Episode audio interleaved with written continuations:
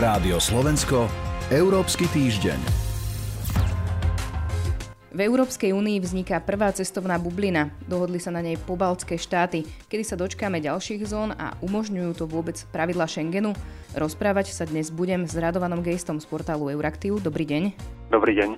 Moje meno je Sonja Vajsová. Európsky týždeň.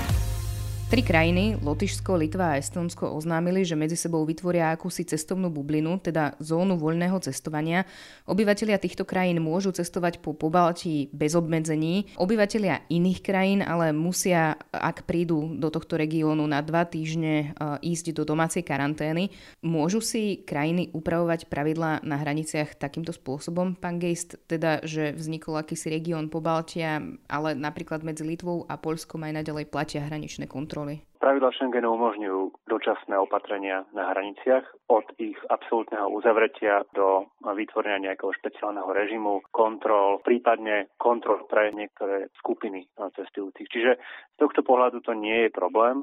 Dôležité je samozrejme, aby tieto opatrenia boli reakciou na mimoriadnu situáciu, ktorej sa dnes určite nachádzame. A po druhé, aby, boli, aby mali dočasný charakter. Čo je to dočasné, to nie je presne definované, ale chápme to tak, e, že je to niečo, čo trvá, pokiaľ trvá mimoriadna situácia. Čiže z tohto z pohľadu pravidel Schengenu to problém nie je. Nie je to problém ani z pohľadu vízie Európskej komisie na to, aby krajiny otvárali hranice koordinovaným spôsobom. Z rôznych dôvodov je prirodzené, že to otváranie sa uskutoční skôr medzi krajinami, ktoré sú si geograficky blízke. Môžu to byť ekonomické dôvody, kultúrne dôvody, historické vzťahy, čiže no, tých dôvodov je množstvo. Pobaltie je prepojené ekonomicky, je prepojené kultúrne aj, aj historicky a politicky a okrem toho už dnes hovoria niektorí politici z pobaltských krajín, že ich plánov je postupne prepájať túto obmedzenú zónu voľného pohybu a rozširovať ju povedzme na, na Poľsko, krajiny škandinávske a tak ďalej. Čiže, čiže nie je to vytváranie v úvodzovkách únie v únii, je to skôr krok k postupnému návratu k normálu. Hovoríme teraz o Pobalti. E, média o ňom píšu ako o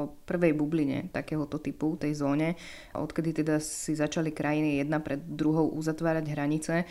Je takýto stav aj niekde inde?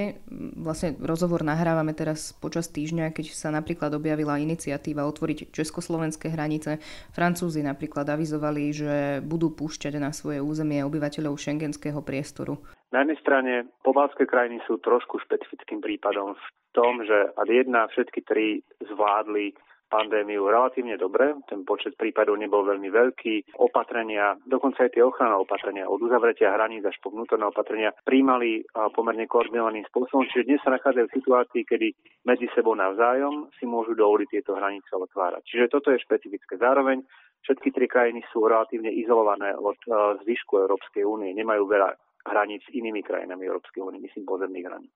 Čiže v tomto je považie špecifické a chápem, prečo sa práve tam odohráva táto iniciatíva. Dá sa to chápať aj ako akýsi experiment? V istom zmysle áno, je to experiment a zaujímavé nebude iba to, aký vplyv bude mať na vývoj nákazy ako také, ale aj aký vplyv bude mať na ekonomiku napríklad. Hovorí sa o ďalších Vieme o rozhovoroch medzi Českom a Slovenskom, úplne iným typom experimentu čiastočného obmedzeného otvárania hraníc sú špekulácie o nejakom koridore, v rámci ktorého by mohli napríklad turisti z Českej a Slovenskej republiky cestovať do, do Chorvátska. Takýchto aktivít tu postupne pribúda. Nie všetky sú úspešné. Keď Rakúšania navrhli otvorenie hraníc s Nemeckom, na to, aby nemeckí turisti mohli prísť do Rakúska, Nemecko hovorí zatiaľ nie. Takisto Nemecko reaguje na žiadosti z Luxemburska. Čiže je to asi situácia, v ktorej každá krajina zvažuje svoje špecifika a, a zvažuje rizika, ktoré by mohli súvisieť s otvorením hraníc, napríklad opätovný návrat pandémie zo susednej krajiny. Témou na Slovensku bolo to, že sme zakázali cudzincom vstup na naše územie. To bolo jedno z takých tých prvých opatrení proti šíreniu koronavírusu. Hovorí minister vnútra Roman Mikulec o kódexe šengenských hraníc a poukazovala na to aj bývalá ministerka vnútra Denisa Saková.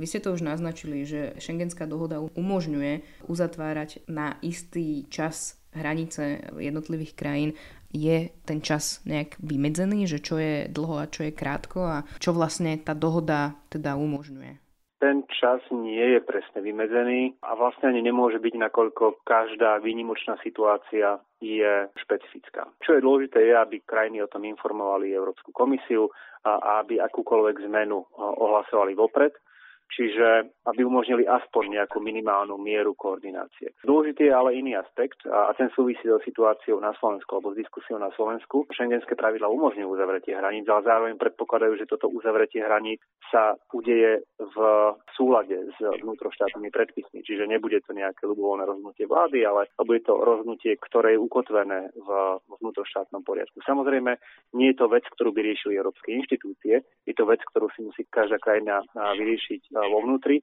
ale ak by sa stal prípad, že krajina uzavrie hranice spôsobom, ktorý je v rozpore s jej vnútroštátnym právom, nemôže sa pritom brániť s odvolaním sa na šengenský kódex. Ak teda hovoríme, že tie štáty môžu zavrieť tie svoje hranice na v zásade akýkoľvek dlhý čas, pretože keď nevieme, že čo je to krátkodobé alebo nie je to určené, tak e, nezlyháva potom ten šengenský priestor? Alebo naopak, nie je dobré, že má zasa také zadné dvierka pre tie jednotlivé krajiny? Ono to bolo aj veľkou témou šengenský priestor v čase e, migračnej vlny.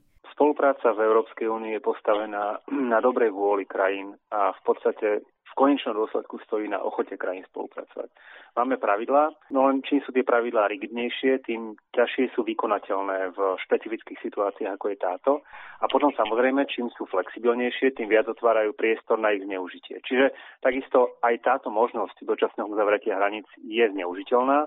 Európska komisia sa môže vyjadriť k rozhodnutiu štátu, ale nemá ho ako vetovať. Um, v konečnom dôsledku by to potom bolo na diskusii medzi členskými krajinami. Teoreticky by takýto prípad mohol skončiť na súdnom dvore, ale to, sú, to hovoríme o relatívne dlhých procesoch. Čiže áno, máte pravdu, pravidlo je zneužiteľné, môže byť zneužité a len pokiaľ nebude existovať medzi európskymi krajinami dôvera a ochota spolupracovať, no tak každé z pravidel sa môže stať buď nefunkčným alebo zneužitým. Toľko Radovan Geist z portálu Euraktiv. Ďakujem vám za rozhovor. Ďakujem, do počutia. A sme v závere. Za pozornosť ďakujú portál euraktiv.sk a Sonja Vajsová. Rádio Slovensko, Európsky týždeň.